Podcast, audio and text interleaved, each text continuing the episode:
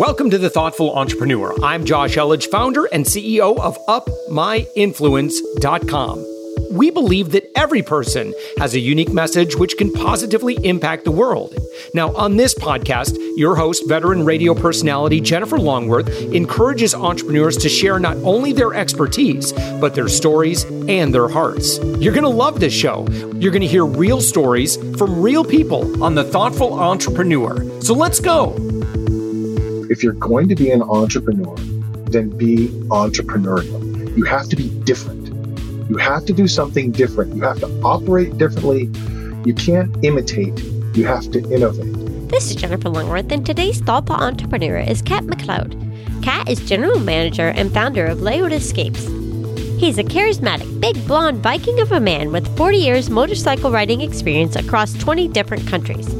He has degrees in international business, marketing, video production, and an MBA. He took his 15 years of experience in the motorcycle industry and 10 years of experience in the travel industry and turned a crazy dream into a company that's been running now for six years.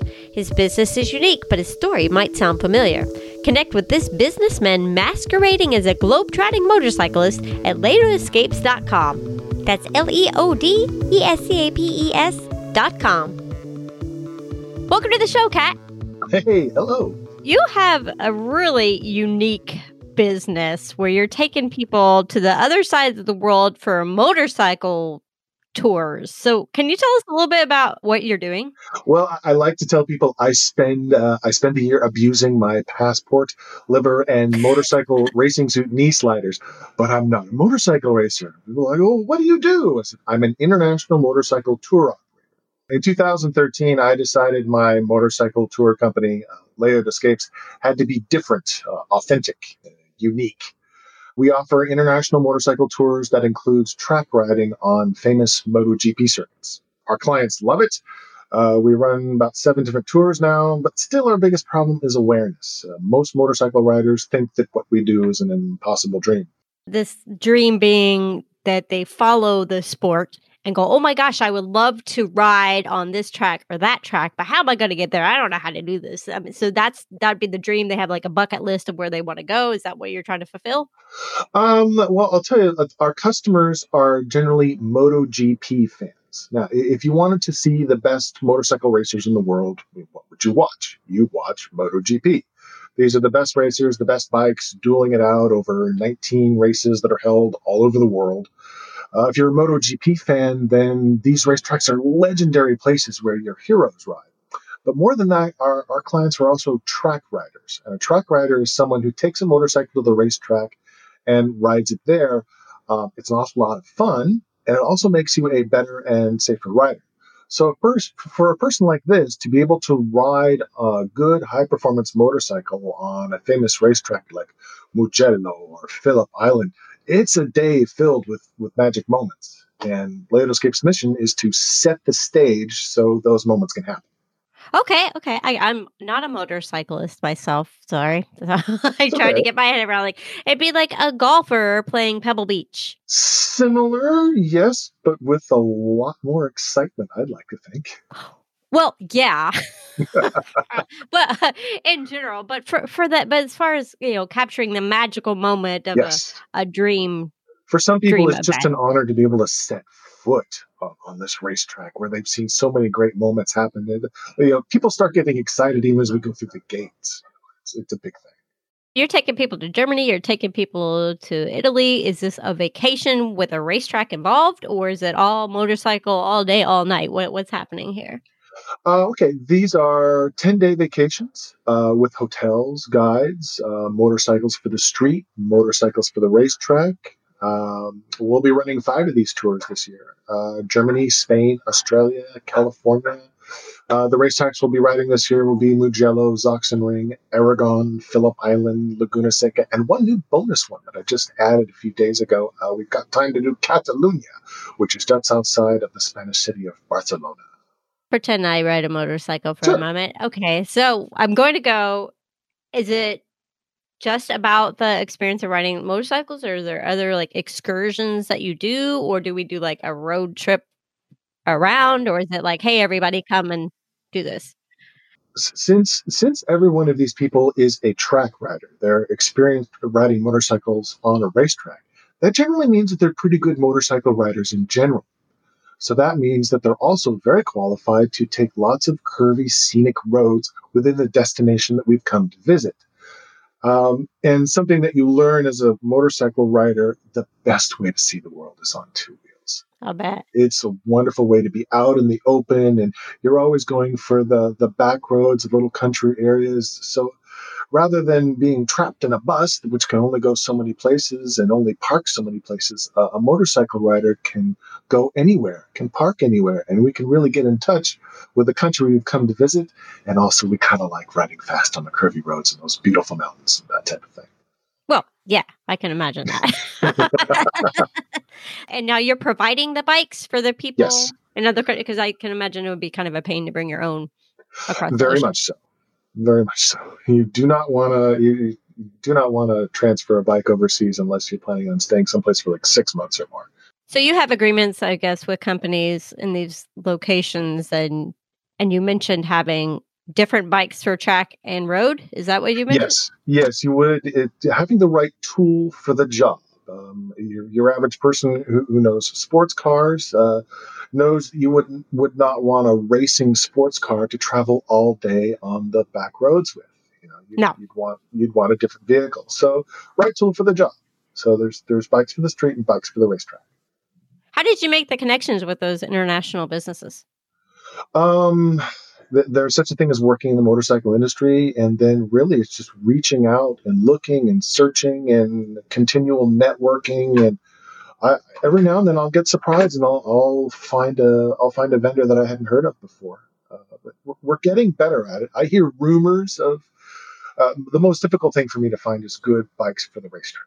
Good quality bikes for my clients that are well maintained, new, sexy, the, the latest model or something. You know, people want to ride the new Panigale V4, uh, which is by Ducati, or the new uh, BMW S1000R. That's a these are sexy words for for sport motorcycle riders. To be able to ride that bike on that racetrack that's a special treat as well. So that's half the draw. So to find those vendors yeah it's it's tricky. I've like i've heard rumor that there's a, a fleet of kawasaki zx10s somewhere in malaysia. I still haven't found them. So i'm hunting. Very cool. So how did you get into this anyway? Obviously you're an avid biker. And then one day you said you know what would be really cool is if I traveled more on bike. And you know what would be really, really cool is if I helped other people do the same thing. I mean, where did this vision come from? Um, well, I, will I'll sort of back up into it. Um, it. The job sounds cool, and it definitely has its moments. Uh, like a lot of Gen X entrepreneurs, I was kind of forced into it. Uh, I had decades of motorcycle and travel industry experience, uh, four college degrees, and you get to a point in your career where all you hear is overqualified, which to me is a coward's way of saying they're afraid of hiring someone with too many skills and talents. I was willing to take you know massive pay cuts. I was just trying to pay the mortgage, but no, you're you're overqualified and and uh, you're the you're the wrong gender and color uh, in some cases. But um, either way, um, mostly it's just it had to do with you get to a point in your career where no one's gonna since your MBA wasn't from an Ivy League school, you're just you're just not you're not going any higher, and you and now you're not even one of the mid level because the mid level's been cut out. So I, I launched my own tour company uh, in a rather competitive space. Uh, it's littered with carcasses of failures. We've made it work. We've learned some lessons along the way, and I'm I'm sure we'll learn more. So what does that look like? You went okay. This this regular working thing is not working out. I'm going to go form a motorcycle tour company. What's your first step? You have to go with what you know. And I saw a hole in the marketplace uh, in California. But um, a, a, little bit, some of the stuff I'd want to pass on to other fellow entrepreneurs is is being entrepreneurial and, and, and seeing the opportunities where they lie. So, yeah, go ahead and share. What what tips do you have for our thoughtful entrepreneur who's listening? If you're going to be an entrepreneur, then be entrepreneurial. You have to be different. You have to do something different. You have to operate differently. You can't imitate. You have to innovate. The core of your business, whatever business it is, cannot be what other people call best practices. The term best practices always assumes that the solutions that are, are in the industry can be replicated to fit completely different situations. Um, I'll give you two examples to, to help illustrate. With the motorcycle tour industry, okay, it's made up of about four or five big players and dozens of small ones. When we first started Leod Escapes, we were just running authentic sport touring tours in California, which is unusual, but it's hardly unique. I know I needed to offer something different, but I didn't know what it was. Uh, I went to Germany to find clients, but instead I found the product. While I was in Germany, I went to a motorcycle track day. Uh, just like a track day anywhere else in the world. But I was a little racetrack called Gossdorf in East Germany. At the end of the day, we're all sitting around a campfire in the pits. Uh, their English is bad. My German is worse. Their beer is certainly better. And the uh, pizza, that pizza was the spiciest pizza I have ever eaten. To this day, it was fiery hot. Um, but what was really surprising was how similar it was to a track day in the United States. People from all walks of life gathering together at a racetrack to improve their riding and have fun. And it was also very authentic. You don't see any tourists at a track day. And having worked in the travel industry, I was big on authenticity. I hate touristy stuff. So I thought, okay, how do I get Americans to come over to Germany to a track day? This would be fun. Well, we'd have to offer them a famous racetrack because you know it has to be a racetrack they've heard of. Otherwise, they're not getting on a plane for it. Well, the most famous racetrack in Germany is the MotoGP racetrack of Sachsenring. But of course, we'd have to take them on some street riding. Who wants to fly all the way over to Europe and just do two or three days of track riding on the track and then fly home? Well, where should we go? And my Germans answered, Wer für Augusco? The Dolomites, which, uh, for those who don't know, is that's the Italian Alps. So six months later, we returned with eight Americans and we ran the first ever Sachsenring and Italian Alps track and tour.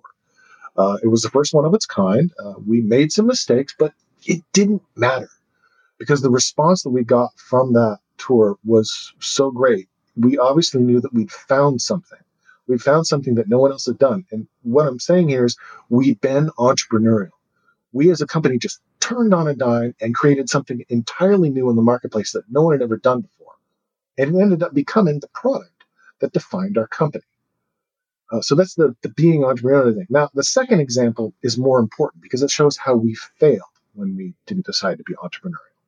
Uh, when it comes to advertising our tours, we first started doing it by doing what other tour operators in the space did. We looked at what the big guys were doing and said, oh, we should do that too we advertised in magazines and we did display ads uh, on the internet, on motorcycle industry websites, and we exhibited at motorcycle shows. We followed the best practices, doing the same things uh, marketing wise that other companies were doing.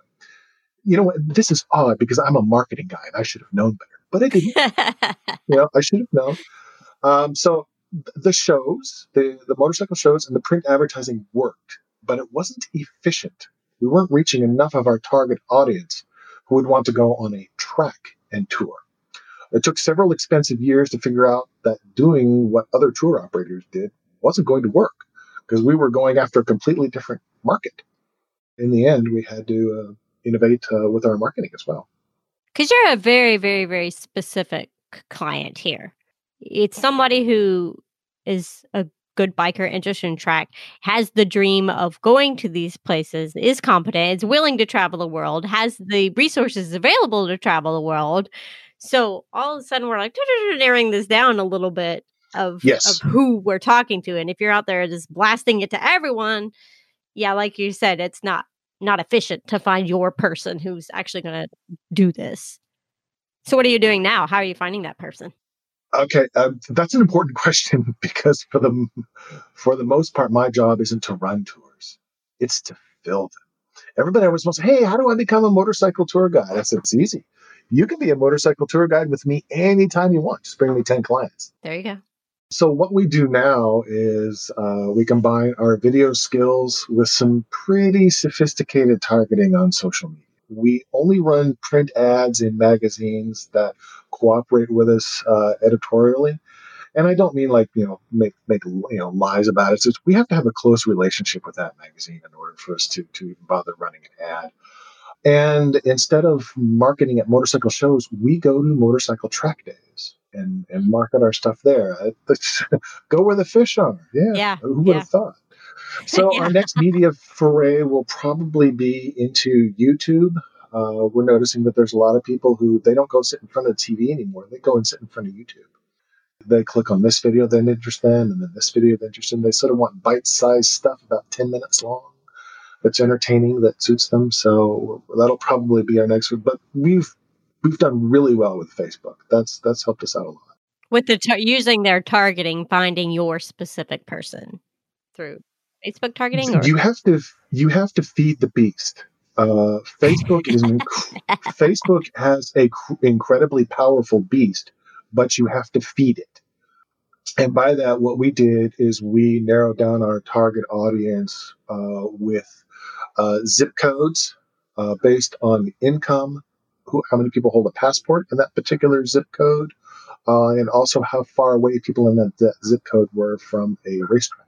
We, we got pretty sophisticated with it, and then we generate, you know, what zip codes are going to have the highest density of uh, our target audience, which also provide a lot of unique insight into the American condition about who those people were and where they are, as opposed to what media standard, standardly tells us about who our fellow Americans are. now you've been to a lot of other countries now, and what is that? Has that taught you about the United States? Yeah, I spend about thirty percent of my time overseas now, uh, and it's it's changed me as a person because obviously people are products of their environment. I don't really behave like an American anymore. Uh, I can I now walk on an international flight, uh, any flight, doesn't matter. Even though I'm obviously a big blonde dude, and people will automatically talk to me in their native language. Wow. It has to do with your body language. I don't I don't move like an American anymore. And so people don't think I'm an American anymore, so they don't talk to me. So the Dutch will talk to me in Dutch, the Germans will talk to me in German, uh, the Spaniards will talk to me in Spanish as soon as I get on the plane. That's sort of a, so anyway. I guess the thing I've noticed mostly uh, going and living in all these different places and then coming back to the United States is how fearful uh, the U.S. is. It's it's a culture of fear, because mainly because it sells advertising. There's something in your kitchen that will kill you. We won't tell you what it is until weather and sports. This type of news formatting is never seen any other place in the world. It's really a, a, an American thing. So the, the if it bleeds, it leads. If it's going to kill you, we're going to tell you about it. There's an overinflated sense uh, within the United States that the world is just coming to get you. You can't trust anybody, and and everyone's it's it's all going to go bad. It's just at a moment's notice. Whereas other nations of the world, they have much more trust in their their fellow man, their fellow neighbors, uh, their fellow citizens, their just humanity in general. To reaffirm your faith in humanity, I find traveling to be very beneficial. Uh, so how do you so how do you use that as an entrepreneur? Well, you just have to be aware that Americans have been conditioned to to react to messages of, of fear, and maybe you use those messages of scarcity. It's going to run out soon. You better get it now. This this really works on on American uh, American consumers. Doesn't work as much on say the German consumer. The German consumer wants to buy from somebody who's been in business for a long time. They want to see that you have uh, an established process, that you're reliable, rather than your product's going to be sold out within less than 30 minutes. You better buy it soon. Uh, German wants to know you've been around for a while and you're going to, he's going to get a quality product for his money. It's, a, it's a, you have to speak the speak to consumers differently. I still don't know how to talk to Brazilian clients. That's, that would be a whole different thing. I would love to get uh, some of those. There's, there's new there's new money in Brazil, and I- I'd love to get some of those clients, but I don't know how. The important thing to know, especially for entrepreneurs who are thinking about taking their business overseas, is you can't know the international market. The, the textbooks and notebooks are filled with utter failures when businesses assumed that the international market was just like their own when it was when it's actually completely different. So I, I guess the advice to entrepreneurs is be aware that other markets are completely different and will not react the same. Your messaging won't be the same. The people may not want the same things. They can't be approached the same way. Your distribution channels will be different. Even conducting standard business negotiations will be very different as well. So, do you have uh, international folks doing your tours too, or are your clients primarily American? No, most of my clients are from the United States and Canada. Why? Because those are the people I understand how to market to. I would love to get some Chinese customers. I would I'd be happy to get some of the Brazilians, uh, but I don't know how exactly to speak to them properly. It's not just a language barrier thing; it's also a cultural barrier thing. Where are they looking for advertising? How should I best get my message across? Maybe I shouldn't use advertising. Maybe I have to go through the distribution channel of uh, travel agents are still used by a, a lot of people in other countries. They're just not used much in the United States anymore these are things that I have to figure out how to do. So that's why it's mostly United States, Canadian, and, and Australian customers because I understand a little bit more about the Australian market now, now that I've done some business down there. They're not that different, really. Do you get to ride anymore, or are you all behind the scenes trying to recruit people? Well, I'll be on I'll be on five tours this year. Uh, starting in May, it's going to get nuts. Uh, yeah, I am on a lot of these tours, but I'm not necessarily the primary guide. At least I, am sort of head of operations. But uh, when we're in Italy, it's in Enrico. Enrico's my guy Okay, he knows Italy. He knows the restaurants. He knows the roads. Enrico is uh, our ambassador into the country. He knows Italy in a way I never will, and that's why he's there. Because I uh, I want to give my customers an authentic experience. Same thing in Spain. Uh, uh Sergey and uh, David uh, will be there to join us in Barcelona and take us through the Pyrenees and explain a little bit about local culture and make sure we order the right tapas uh, when we're in Barcelona, that type of thing.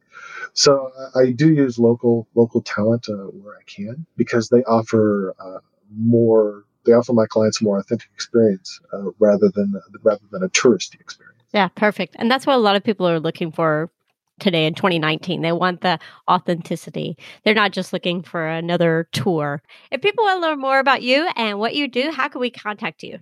Pretty much all of my information is at uh, leodescapes.com. Uh, and uh, obviously, you can find Cat MacLeod on, on Facebook. Fantastic. Well, thank you so much for joining me today. Sure. Thanks for listening to The Thoughtful Entrepreneur. If you are a thoughtful entrepreneur who would like to be a media celebrity and be on our show, please visit upmyinfluence.com slash guest and attend my next live webinar where I'll reveal how to get more respect from influencers and media so that you can get more sales and traffic. Now, please do us a favor. If you like the guest that was just interviewed, would you share this episode on social media? And in your podcast player right now, please give us a thumbs up or a rating and review. We promise to read it all and take action. We believe that every person has a message that can positively impact the world. Your feedback helps us fulfill our mission to help create more media celebrities. Make sure to hit subscribe, binge listen to our previous episodes, and we'll send you the next episode automatically. Thanks for listening, and thank you for being a part of the Thoughtful Entrepreneur Revolution.